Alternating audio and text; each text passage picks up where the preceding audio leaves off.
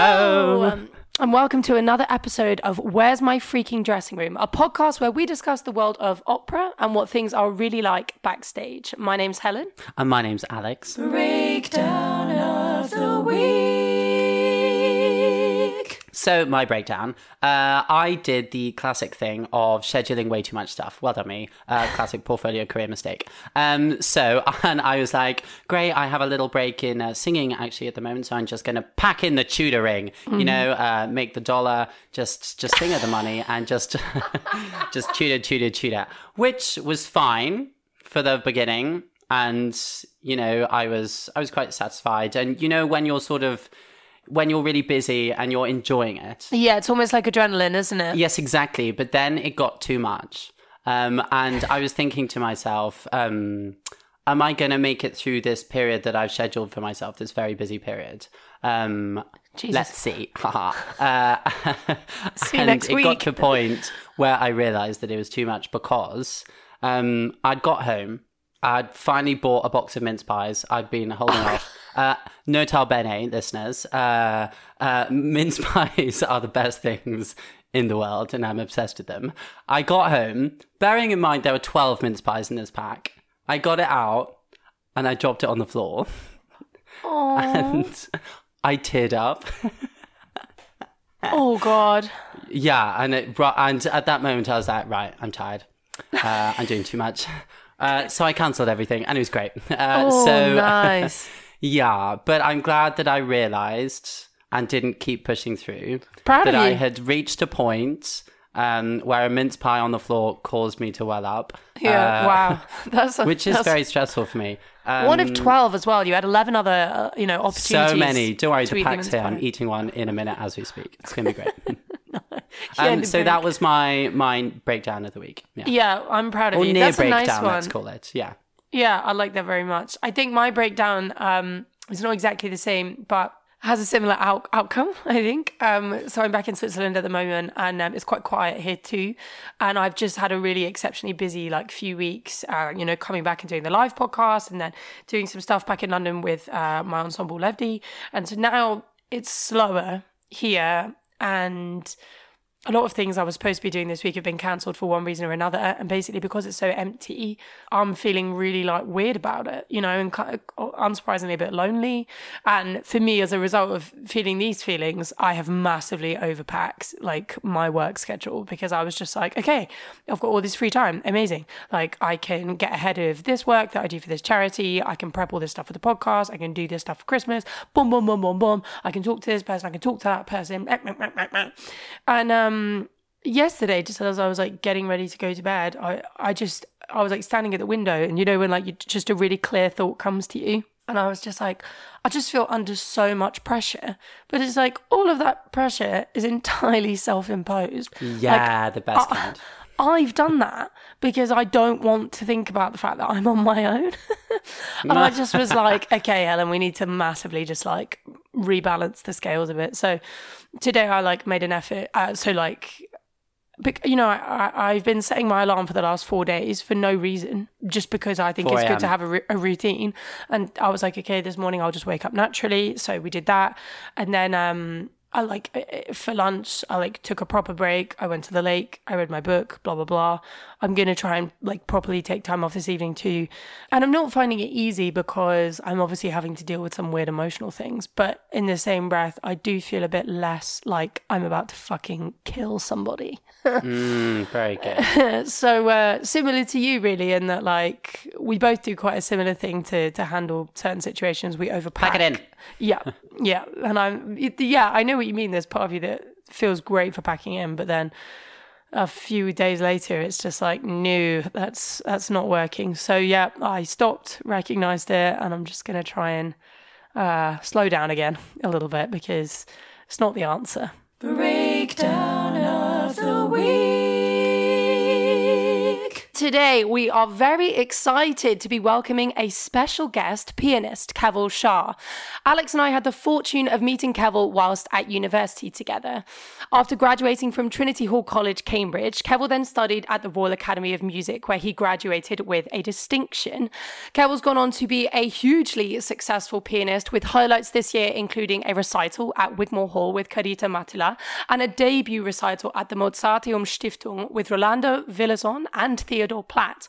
But most importantly, Alex and I have spent many evenings with Keval listening to our favourite recordings of Maria Callas and Beverly Sills, and basically that's the main reason we've got him on the pod. Welcome, Keval.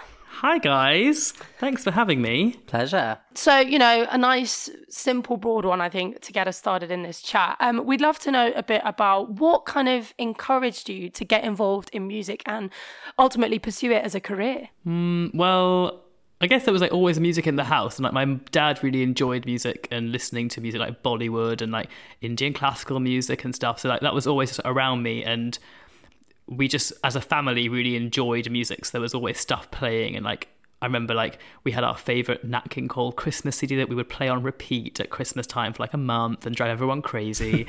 and so I, I always felt like I had some kind of my ear and my heart enjoyed listening to music. Like I had some kind of connection with it. Um, and my parents wanted me and my sister to like learn an instrument for you know sort of holistic broad education so i learned the piano didn't think much of it learnt the flute for a while thought even less of that but when i was at secondary school i started singing in a choir and just had a sense that it was really enjoyable like I, I really it gave me this feeling that nothing before or since has and i didn't really think about career or working with music. So I'm not really sure what that would look like. I had no sort of exposure to like the classical world at that point. But I just, as I was sort of in my teenage years, I started becoming more and more interested in this whole world of music. And I had sort of flights of fancy that I'd become like principal conductor of the Royal Opera House and all sorts of like it's crazy ideas. um, but of course, and what's scary now is that you start to like meet people who you sort of are almost contemporaries with who are almost doing things like that. And it's like, okay, that actually may have been possible if I had if I'd wanted it or had some idea of how to get there. Um, but I went to university and studied music with you guys, of course, and even at that point, I wasn't really sure what I would want to do with a career in music. But it was at university that I started to come across the world of song and playing the piano with singers, and that opened up a whole world of for me like really fulfilling music making because it was involving poetry it was collaborative it really fueled my imagination it required my imagination. Like i really felt like my imagination was an important part of making this music come to life and i never really had that sensation with playing solo. Um, so it's just sort of snowballed since then. I, I really don't feel like i've planned much of it but it it's just kind of kept going and it's i'm yeah it's really nice and there was never a moment of like, maybe I'll be a singer. Or like, was there was there like a potential like? there was. Yeah, I feel like yeah. I can see it in your eyes that you know that there was. Uh, yeah, I'm just I, eking I, it out of you. I, uh, I stopped playing the piano for a whole year in my first year at Cambridge, and I just I took singing lessons, and I was because I was around all these really talented singers like Helen Daniels and Alex Simpson, and. and I was just I was really jealous because I thought, oh my goodness, like they seem to have so much fun and, and it's it at Cambridge, like singing seemed to be a very social thing because there was all this choir world and all this sort of other stuff that went with it and opera society. And I felt a little bit on the outside of that. And I thought, okay, well, if I become a singer, then this can be what I do. Um, but for whatever reason, after a year of singing lessons, I, I just, I don't think I remember, I don't think I felt, oh, I'm not good enough, although clearly I wasn't. It was more just that I'd come across playing with singers, and that seemed to be really a lot more enjoyable for me. And it seemed to get me as close to singing as possible without actually doing the singing thing, which is better for everybody. So yeah, there was a, a short period of singer desire. Do you think that your stint as a singer, as a as a famous tenor, do you think that has influenced the way that you've worked with singers since? I think my FARC is ambitious baritone, um, but uh, oh yeah, hundred percent. I mean, in a number of ways. I mean, one being comfortable with different languages from singing mm. them and also just generally like being someone that enjoys languages that has proved invaluable because I I can get a kind of intimacy or familiarity with the material a lot quicker than people that don't have that kind of uh, experience. And of course, just in a really basic way, actually understanding something about what it f- physically feels like to have to breathe, to have to prepare sound, and to have a kind of, you know, singing has this. It's a a two way street, right? Either the air is coming in or the air is coming out. And I think instrumental playing can, if you're not careful, it can always default to all the air always coming out. And actually having to think about this being a, a two a flow that happens in two directions has been really helpful both for when working with singers to understand that mechanism, but also just in music making in general to to hmm. have this sense that there are that the musical momentum swings in both directions and doesn't just like hurtle forward relentlessly. Yeah, for sure. It actually, in in many ways, makes you the perfect person for the episode that we wanted to make today, because we really wanted to talk kind of about the difference between singers and instrumentalists. Because on the pod a lot, we talk about uh, essentially the unique world of singing, the various things that we do that we have to do in order to be singers, the various sacrifices that we make in order to kind of have this lifestyle. And you know, when Alex and I were planning this series, one of the questions we were asking ourselves was, you know is it that unique to singing some of the things that we do? Or really is this kind of just music in general? And so i suppose as a pianist and as a pianist that understands singing and works with singers we'd love to know from your end like what you feel are maybe the biggest differences you see between instrumentalists and and singers if you could call it differences Yeah, okay. I mean, if we take it out of the context of specific kinds of singing, let's not let's not think about singing as opera versus singing as choir, or so that's just singing as Yeah, a no, no, no, no, in as a general. Mm-hmm, mm-hmm. as an mm-hmm. actual th- as a thing that one does versus playing an instrument as a thing one does.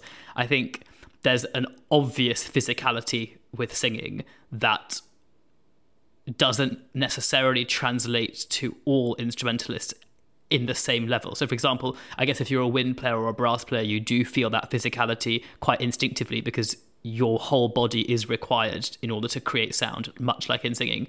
But if you're a pianist or a string player, it is very easy to forget that you have a body and to sort of just use very local uh, muscles because in order to play the piano it's the hammer hitting the string that makes the sound so whatever part of the body you want to use you can use and if that means just the fingers then it's just the fingers. Um, as it happens i think that actually piano playing and string playing are as physical as singing is. It's just that you can get away with not being physical more easily as an instrumentalist whereas if you're a singer and you're not physical if you're not engaged with your body you won't actually get a healthy sound. Um, and okay, actually, I think the healthiest sound at the piano also comes from being completely physically involved. But you can get further down the line without Yeah. having to explore that side of things. I think that's detrimental, but it, it's it's how I would say a lot of us are trained. yeah And what about how do you think the differences between how singers and instrumentalists work and practice and approach a piece of music? Do you think there are uh, radical differences in that, or do you think we are? It's actually very similar. Yeah, I think there are quite a lot of differences. I mean, again, I- think my mind is always telling me that, that there, there are way more similarities, and we can we should have a lot more in common than we do. But I would say, I guess because singers have text, the whole world of text preparation is a side of the interpretive process that doesn't have to come into the preparation of a piece of instrumental music. Um, I happen to think that it, we would benefit a lot from, as instrumentalists, we would benefit a lot from considering the ways in which text can help specify intention and clarify emotion.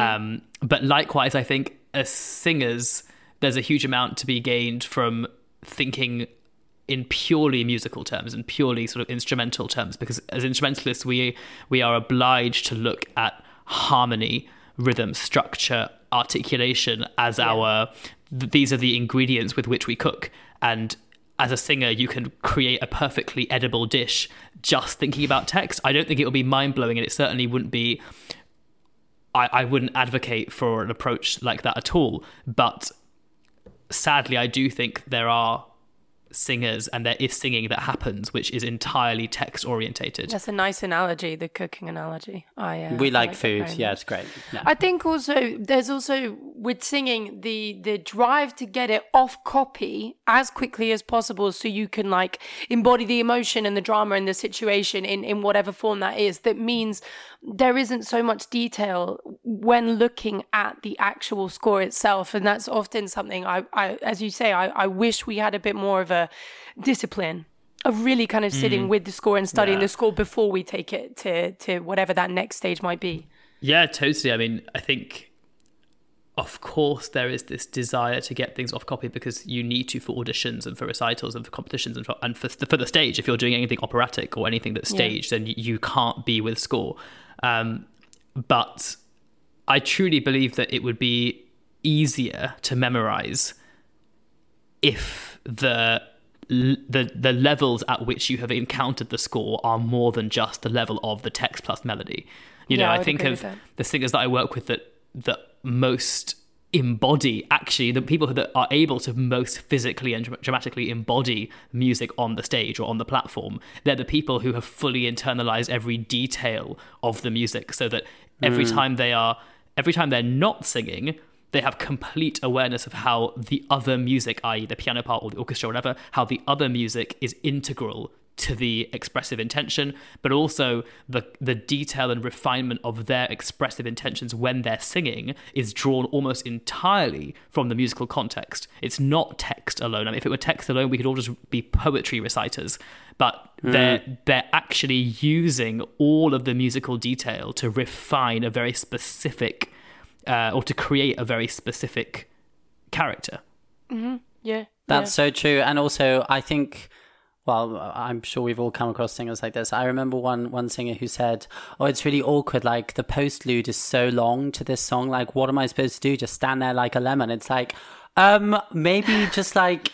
What's the Be in music saying? Just because you're not singing and there's no text doesn't mean that the music has stopped, Right. And that the meaning of the song has stopped. But yeah, I had no And time. I, for I that, think I think you know a, a, a, a similar, if a slightly different thing, but if you're a concerto soloist and there is a orchestral interlude or an extended passage where the orchestra plays and you don't, for example, at the opening of a concerto, like a Mozart concerto, there might be like a quite a quite a lengthy uh, orchestral introduction of course if you're at the piano you, you don't you're not face up to the audience you don't have this obligation to perform with the orchestra in the way that if you're a singer standing on stage you have to like really embody the orchestral music but I don't think a concerto soloist is sitting on the at the piano, kind of twiddling their thumbs and waiting idly until their their, their entry. I think they they they have to know that introduction so well and be physically and expressively engage with the flow of the orchestra so that when they produce their first sound at the piano it has it's born of what's come and not like a new start. Yeah, yeah, totally. and that is that is exactly the same as as a singer having to you know you think about someone who's singing Porgi Amor or something out of context in a concert there's this enormous orchestral introduction. You can't just stand there and hmm. be thinking oh my goodness that first note is so Here hard it comes. Yeah. yeah, and and again, it, it's it's it's actively it's actively helpful to embody the orchestral introduction in your stature and to fill the orchestral introduction with clear thoughts. You know, the, the whole thing then functions as a massive intake of breath. So that you're fully prepared, that you have the best possible preparation, and then the first note again is just—it's just the natural thing that happens when you can't breathe in anymore. You just have Yeah. to breathe out, and the and the sound will just—it just comes.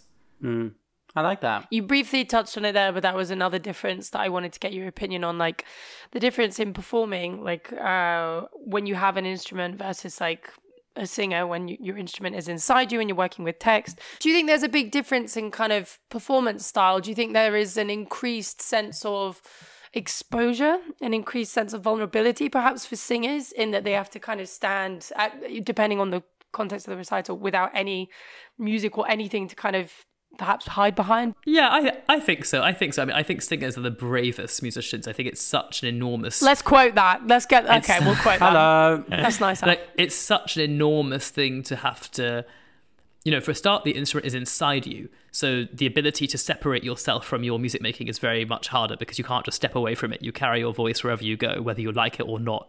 If you're sounding awful on one day you have to go home with your awful voice right?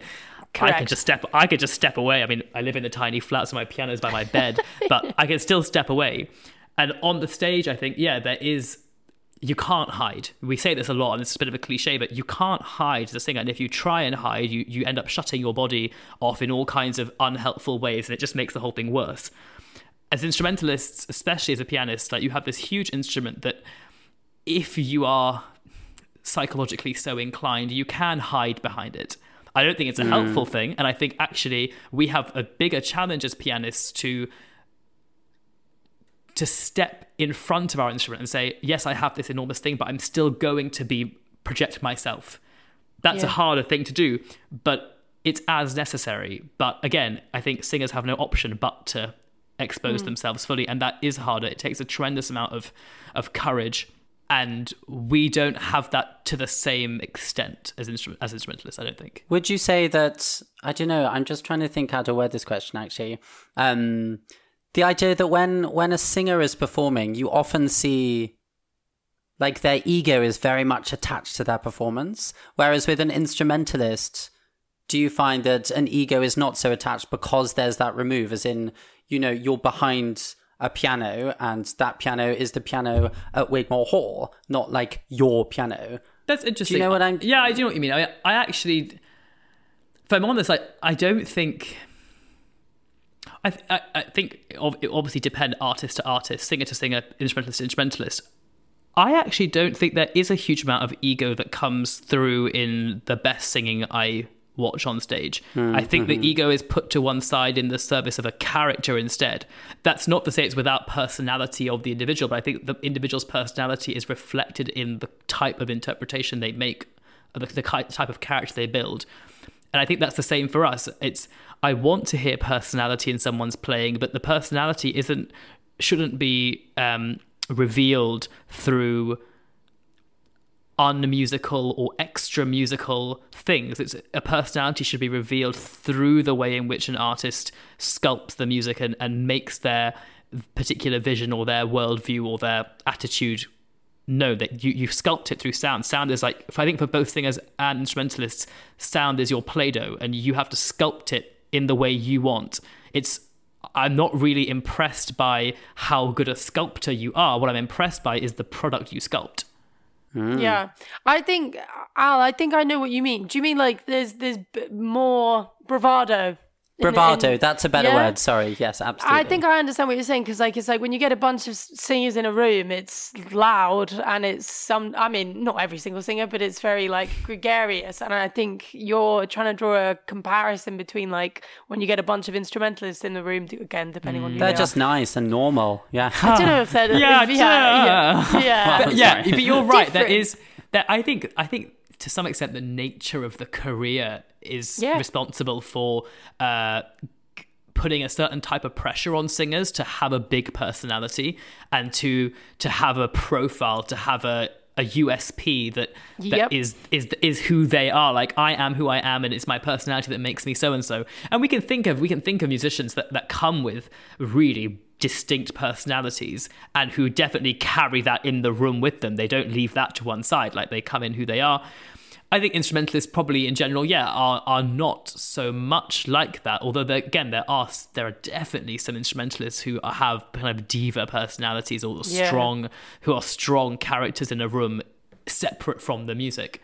Um, I think singers, because the and this goes on to what we were saying about the actually the specific type of singing. If you're a singer that's working in opera, or most singing is collaborative, but particularly in opera, it's a team effort. You're spending a lot of your mm. time around other people, so there's always that group the kind of group mentalities and the psychologies that come with being in a group that certainly solo instrumentalists, people that do solo recitals for a living and, and spend a lot of their time alone, just don't have. Yeah. you know, I think if you're someone that spends most of your time practicing alone, traveling alone, performing alone, you're not going to have the same personality when you're in a group situation as a, a singer who spends their life in rehearsals and traveling together and touring together and you know all the all this i just think a singer's a whole uh, the conventional singer's training and experience is so much more people orientated that it becomes important to look after your personality and have a personality, especially if you're a soprano and there are sort of a million lyric sopranos. I would say that personality does count for a lot, and that's no bad thing if it's reflected in the quality of your of your music making. From your perspective, Keval, as a pianist, as somebody that works with singers day in day out, what do you feel is something that we as singers don't really know about instrumentalists, or something that we don't really take into account when we come in and we work with with pianists, with with other people in ensembles? Uh, yeah, what's what's the thing singers could take away that perhaps they didn't know? About your Okay, craft? th- this is a. I wonder how I phrase this. I, uh, this is a massive generalization, but this is an impression I have. Is that I think singers work on a smaller amount of repertoire in any one period of time than an instrumentalist Yeah. does. I'd say And that's fair. and that's not to say that I want singers to have more empathy for how much rep a pianist is working on, but somehow I find that the expectation should be higher for the singer to come to the rehearsal really kind of knowing their stuff because the chances are the pianist knows the stuff really, really well, but also has X many other things going on at the same time. Um, and that's just like a thing to know. I'm not saying that it should impact on, on the behavior or that I want any sympathy from the singers I work with that, oh, Keller must be so busy, therefore. No, not at all. Like, that's also part of the one of the differences I would say is that as instrumentalists, I think we do carry, especially as pianists that work with singers, we do carry a huge part of the repertoire at any one time where a singer might be working on one program plus one role. Mm-hmm. And and that's it's just not the same amount of music. So I, I guess that that is something which people should bear in mind, if only because I think when it comes to especially I'm thinking like early career days or like sort of music college days, I don't always think that singers have an appreciation for the type of schedule that an instrumentalist has and the diversity of the musical experiences they are juggling. Sort of, Yeah. if you're a string player, that you you have an orchestral project, you also have chamber music, you probably also have a solo recital going on, and yeah, okay, that's the expectation. That's that's the way it is, and I'm sure we're all very happy. I wouldn't be very happy if I only had one program every six months, um, but it's worth knowing that as a singer because I think it tells, it gives us, if nothing else, I think it should give the singer an attitude of respect towards the instrumentalists they work with, which I would say in the music college environment, I didn't think was always there. I must say, in the profession, in the profession, it's completely different. In the profession, I really think that the singers who are actually working, not only are they brilliant, but they they have made it there because they are they are fine colleagues. They they they have a, a, a perspective and understanding of of the whole musical organism, whatever the, the the whole universe of this stuff, and they have a degree of empathy and and understanding, which makes it a pleasure to work with them. I guess. Yeah, hmm. yeah. I totally understand. Would you that. say you sort of touched on it as well about? Would you say this is a fair generalization? Also, that perhaps singers tend to have smaller repertoires and smaller frames of reference to a piece of music than perhaps instrumentalists, because just because you know instrumentalists, you might be doing you know a chamber concert of I don't know Martinů or something, and then the next day be doing some Schubert repertoire with a singer or something. Yeah, again, I- guess I would say like in the education we have, in the way we are brought up. Certainly, if we're talking about the, the UK scene and the kind of scene we were educated through, it did seem the case that instrumentalists had a much wider knowledge of general repertoire, sort of outside. You know, I I know symphonies, not a huge number of them. I I don't think I know as many as I would like to, but I have an interest in symphonic music, and I I have symphonies that I enjoy, and I love listening to solo piano music and also song repertoire. Da, da, da. And again, there are a huge number of singers who have this absolute love for music in all its forms. And to me, it seems kind of crazy that you can sort of be super passionate about the songs of Mahler but not know the symphonies because it's Yeah. the it's the same guy. So I would say that if you are if you are someone that feels like you don't have a huge knowledge of repertoire outside of your own uh, focus, I would say it's it's a massive joy and benefit too because you discover facets of the same composers and that you- influences that. It influences- and of that is course. input Yeah, into the exactly. yeah, yeah, into the totally. work. I mean, just now, just now, I was I, the last thing I did was I played Poulenc La Voix Humaine last week, and in the final two pages of that score, there's a quote from the Poulenc Clarinet Sonata, and I was like, ah, it's kind of fun to know that this guy is literally using the same theme in these two pieces. And I was like, okay, well, which one came first? And I wonder why he put it here. You know, all these questions became interesting to me because I hmm. played the clarinet sonata and I was like, I know that theme. And if I hadn't played the clarinet sonata, it actually took it would have taken away some context, some expressive context to a really powerful moment in that score. So and vice versa. The next time I play the Poulenc Clarinet Sonata, I'm really going to have the specific scenario of the finale of La Voix Humaine in mind and think, okay, well, is this the kind of world Poulenc is painting in the whole movement? Like, is this whole movement a kind of tragic lament? Is that why he's used the same material? Like, it's, it's just interesting. And Of course. that's like a really small example, but it just, we can find out so much about the music we love by listening to other music by the same composers. Totally. I think it's funny as well, like from from my perspective, um, I'm always slightly terrified of people that can like quote every bar of like Così fan tutte because I'm literally like, Terrifying. Uh, why and how. There's other but- stuff. But also, it's like my frame of reference is is broader and not Yeah. as detailed. It's like uh, you know, I could quote you this symphony or that symphony. I think there's kind of like a lot of willy waving that happens, like again in like in the is can that go on the Particularly with podcast? Helen. Yeah, I would have said dick waving, but yeah, love it. Yeah, get it Willy on. waving's just like- better. Yeah. So it feels quite like infantile to say willy waving, but like you know, like I still you not think that like when we were at university and at music college that people would sort of like show off their knowledge in an attempt to make other people feel small. And I remember thinking, oh, my Oh, goodness, all the time. I know. I remember thinking, I know nothing. You know, these people, these people that sort of can hum. I mean, there were also. I remember ridiculous interview questions where someone would ask you like hum this symphony. It's like, what does that show? It shows That's nothing. Like it doesn't. Yeah. If I just if I'm ignorant on a piece of music, it doesn't. That doesn't mean I don't. I'm not a good musician. It just means that there's a gap in my in this particular area. And I think if there were if there were less of that, ironically, all of that pressure from other people saying all this stuff it didn't make me want to go and look. It actually made me terrified to go and look at more. And I would I would rather the environment were one where we said. Look, guys, music is this massive thing. It's one massive thing, and you're happening to zoom in on a particular area of it. But the whole way through your education, we're going to expose you to a whole variety of stuff that's just going to really enrich your experience and your love for it. Because at the end of the day, like for me, it's about love for it. I don't spend my free time listening to songs. I really don't. That's Like, good to hear. I, I, I sometimes, I sometimes might get the urge to listen to something like the other night. I just had a real urge to listen to this duet by Schumann. Uh, but most of the time, if I'm listening to music in my free time, it is other stuff Yes, because I just love music and I want to listen normal. to stuff. Yeah, it's normal, Yeah. and I don't think our education necessarily encouraged that as normal. no, not at all. Not at all. Actually, Certainly something not I for find singers. though. Oh yeah, something I find is like having left university. What I love is like exploring new stuff because I'm like I'm never gonna know it all, never. And so now that I've come to peace with the fact that I'm never going to know all, it's like, oh, it's really exciting to like try this on for size or, you know, try listening to this and just see how I feel. But uh, for me, I was so terrified by the people at university that could quote everything that I really quickly was like, oh, I have to know all these pieces really quickly so like I can do the same thing. And even now, it's like, you know, when you go into a rehearsal room and everybody just seems to know every single bloody bar of this opera, like back to front, I'm like, but also, actually, in that context, I really don't want to know it. I'm like, I'm fine.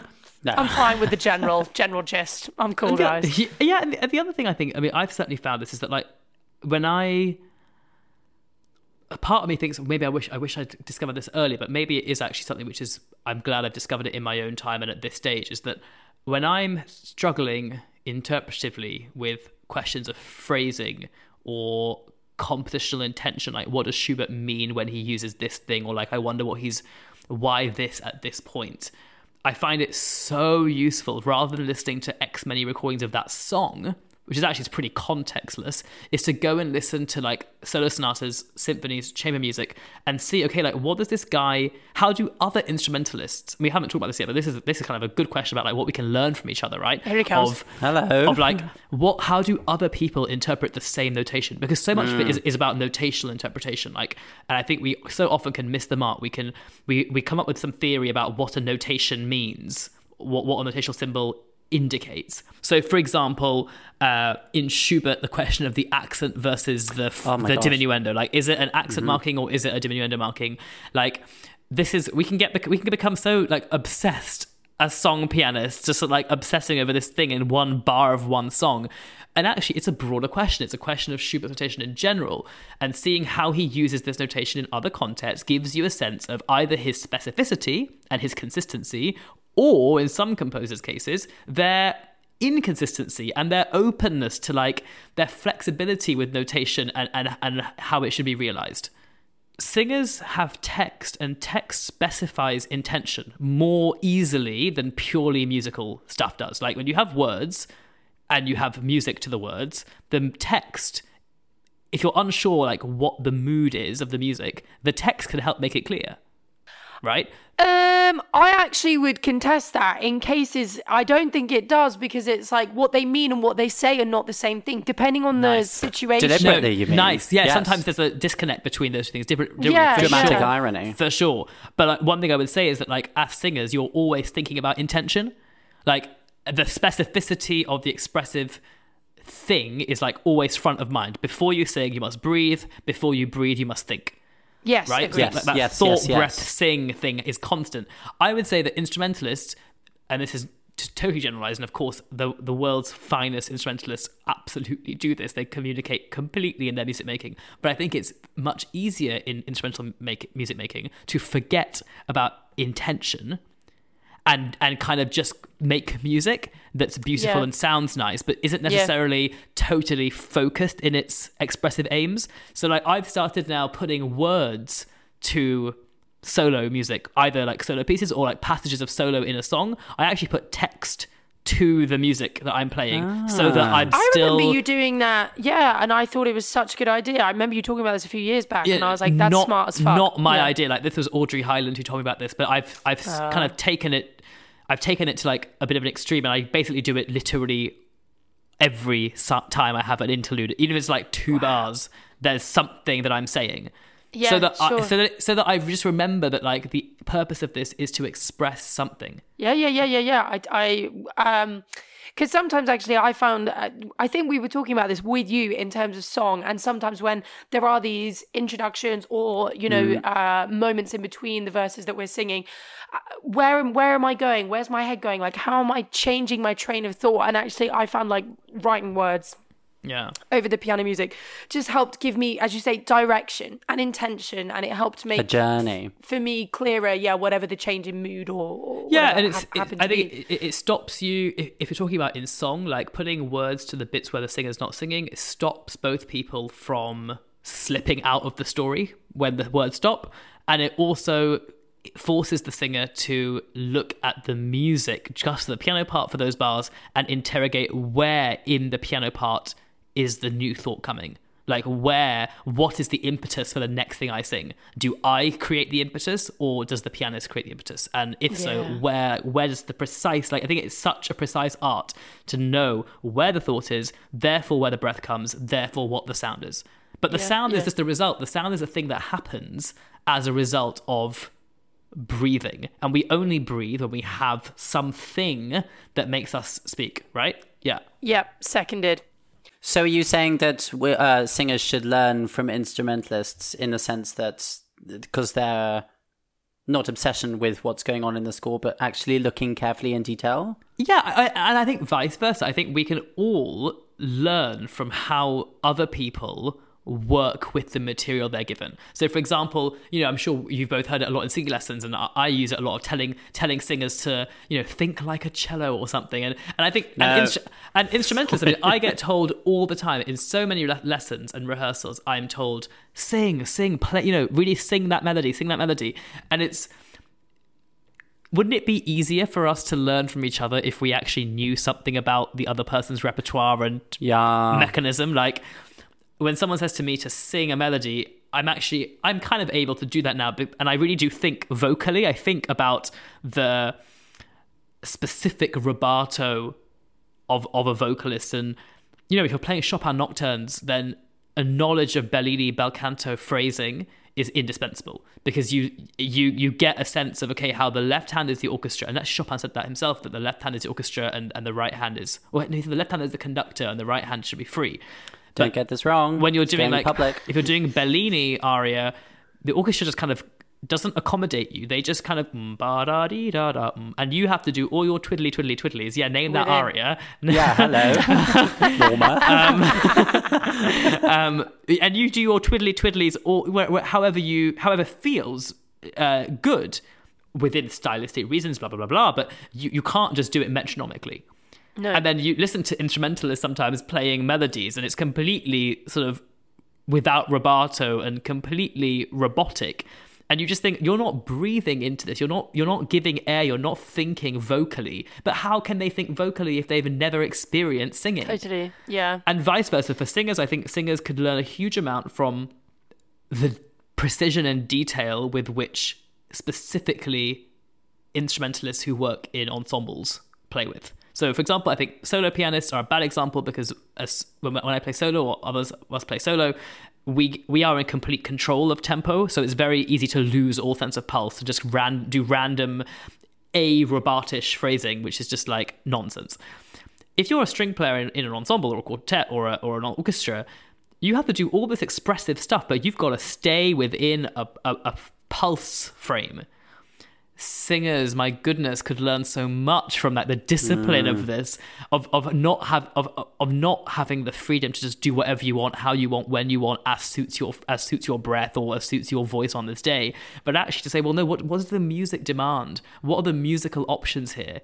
like within the limits of what my voice can do today i still have to do something that works musically and i don't again at the education level i, I don't always hear that I, I do hear singers that just kind of do something because it suits them it's like oh i think Yep. this song's about this it's like i don't care what you think the song's about look at the music like Yeah. the music will tell you what this song is about and if your idea hasn't come from the music then it's not a valid idea Nice. Brutal, Kevel. I love it. Yeah. I like that. Tell the people. in general. in ge- in in general like as like interpretation isn't like it's not some like airy fairy thing that we discover like on our sofas or in our dreams. Interpretation is the using of our imagination in the service of understanding what the music and the poetry are doing. So Yeah, if your if your ideas don't come from the music and the poetry then the, where are they coming from then Yeah. your e- then it's ego then it's ego and then it's Yes, then it's not successful Kevel for president, man. Yeah, I'm here for this. This is everything that what? drives Pres- me. Of what? Of what? President. Yeah, I love it. Just singing. yeah, because I would I would say in line with what you're saying as well, and, and this idea of what we can learn from each other. I think um, in singing context as well. I think we're obviously we've we've done a fair bit now of like opera based singing, and it's like for me there is so much that I feel at, at times opera singers could learn from ensemble work, vocal ensemble work, or just instrumental ensemble players because for me that's where i'm like you, you are not used to listening in in mm. the the necessary way that means oh you're aware of this part and this part and how you fit in that texture you know mm. versus being like the one voice right and then piano It's selfish. Singers are selfish. All of them. I Not don't know. us. I I do. Uh, I think being a musician is is a really particular career choice, and I, I often think it's particularly thinking of some of the singers I work with. You know, it's it's it's education and the systems that they've been through that have encouraged certain different kinds of behavior, and I think you know certainly. Out here, the choral system is not a common system that you go through that and then you go on to, you know, solo singing of whatever description. So it's like a lot of people here just ensemble singing just does not factor or figure or feature. And then it makes singing in ensembles, for example, the finale of Mozart's Così fan tutte, Act One. That is complex. That is big. That is a lot of voices singing at once. But if you're not used to singing with other singers, it becomes just this right big Chaos. intangible mess. And I think on the same on the same level or in the same vein, it's that's why I'm a massive advocate for singers learning instruments, Yeah. uh, like in the younger. Uh, even if it's just like as part of the training and Yeah. for instrumentalists to do some singing so we just like the more the broader your musical education is the more i guess we would identify as musicians first and singer second or pianist second like i yeah. I sometimes forget that, and I, I think that I'm a pianist. It's like Kevo, you, you've got to be a musician first and you've got to like you've got to have a love for music as a, as an expressive art Yeah. then you can you can apply that and focus that through the piano. You can channel it through the piano but the piano is not the be all and end all and your the four walls of your musical universe don't end with the piano. Because and i think that's the kind of thing that sometimes singers can get into especially again because you're in this very like you know often quite intense environments surrounded only by other singers. Whereas as instrumentalists we are surrounded by other instrumentalists from different disciplines. Like mm, mm. i had friends who were violinists or trumpet players or clarinet players. And so just the musical universe i was educated in growing up was that much more diverse. And i think like about my singer friends from like school age like at the junior academy and stuff. And even at that stage like singers had their own little they had their own system. They had their own area of the school where they worked. They had their own classes their own schedule that was independent of the rest of the building and so at that age 13 14 we were uh, entrenching this idea that Yeah. singing is one thing and then music is something else and so stupid. It's it's not necessary. I mean, I totally get that the singing. If we go back to the chat of differences, that singing and preparing for life as a singer does have certain kinds of classes and skills that are unique. Language mm-hmm, classes, mm-hmm. movement classes, stagecraft, acting. These are things that a cellist does not need uh, in such intensity. Although I do think movement would be great for all of us Yeah. um, but there st- somehow still needs to be somewhere a forum in which the love and interest and curiosity for music more generally is honed. yeah, Like really, yeah. the singers that I've, I, I, the, the singers that I've had, I've had massive honor of playing with some singers who are just absolutely extraordinary musicians, and that is so inspiring, and it, it, it makes their singing. I I think it's a big part of why their singing is so effective. Totally.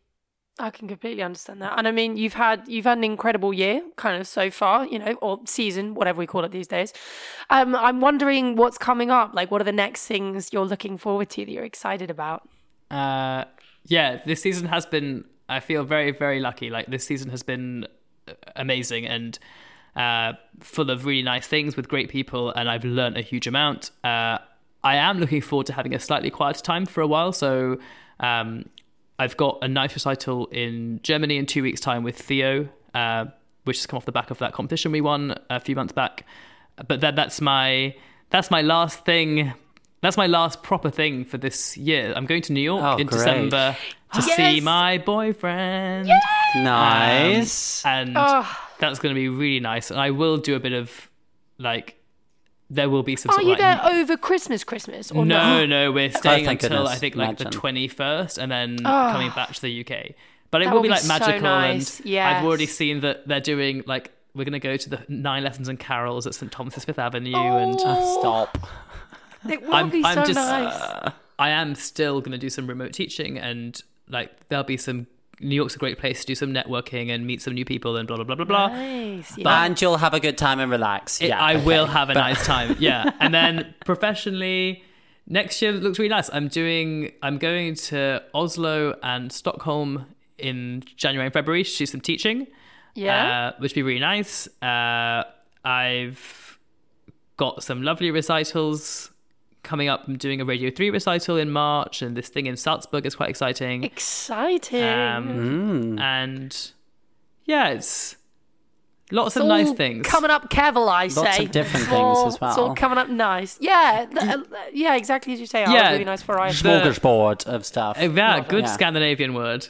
Uh, yeah, it, for me, it's like I don't think I necessarily considered actively that I wanted to have like a diverse mix of things in my professional life, but I'm very, very glad it's happened like this. And it, I mean, if I'm honest, it stemmed from not in the early days not having enough concert work at all. Like I got into Yeah. teaching at, at first, like in my when we were studying for our masters, I did some teaching because I needed money. Yeah. And no one was mm. going to pay me to play the piano at that point. So God no. and he, you know, and, and thankfully, like I, it turned out I really like teaching, so I'm doing more of it. And the radio stuff has been great because that's like, in fact, we've got I've got a new program coming out in the new year about Kaija Saariaho and her. Oh, she's had her big 70th birthday this year and massive yeah, new yeah. opera and stuff. So that's kind of saw. a nice opportunity to to showcase like even more about her to people. And uh, yes, where can people find you, Kev? yeah, if they want to know more, importantly? Kev, where do they go? Oh, like physically, you can find me in Helsinki a lot of the time. That's weird. Don't give your address. Beep that out. Thanks. Um, they can find me flying across the world. No, I'm just. so I am on Twitter at Kevil S. Shah. Uh, my website is kevil-shah.com. Sadly, kevilshah.com was taken, so I now have a hyphen in my name, not an underscore. Somebody made this mistake recently and was like, I couldn't find you. And I was like, that's because you're saying Kevil underscore Dum-dums. Shah. and then I'm on Instagram for my sins uh, at Kevil Shah Piano. Thank you so much for coming on the pod, podcast. It's been an absolute joy, and uh, we'll look forward to seeing and hearing you soon. thank you guys. I'm so happy to like have been a part of this. Like finally, I've been listening to this for so long and like was so excited when it first started, and like it's nice to be part of it. So thanks for inviting me. All cast, all cast, this is your five minute call. Repeat. All cast, all cast, this is your five minute call. Well, thanks so much for listening, guys. As always, we'd love to hear from you. So please get in touch with your thoughts, comments, and ideas on what you've heard. How can people get in touch with us, Alex? I think maybe an email is nice. Uh, our email address is where's my freaking dressing room at gmail.com. Of course, we also have our beautiful website. The address is www.where'smyfreakingdressingroom.com. We're also on social media. You can catch us on Instagram at Dressing Room Pod, Facebook forward slash Dressing Room Pod, or Twitter at Dressing Room PO1. Don't forget to like and subscribe and give us a beautiful five star review. Join us next week for a super special mini series inspired by the Voice of Black Opera competition. We not only chat to two of the brilliant singers who are through to the grand final, but we also speak with Vincent Osborne, who is the founder of the Black British Classical Foundation. Don't miss it. Bye. Bye.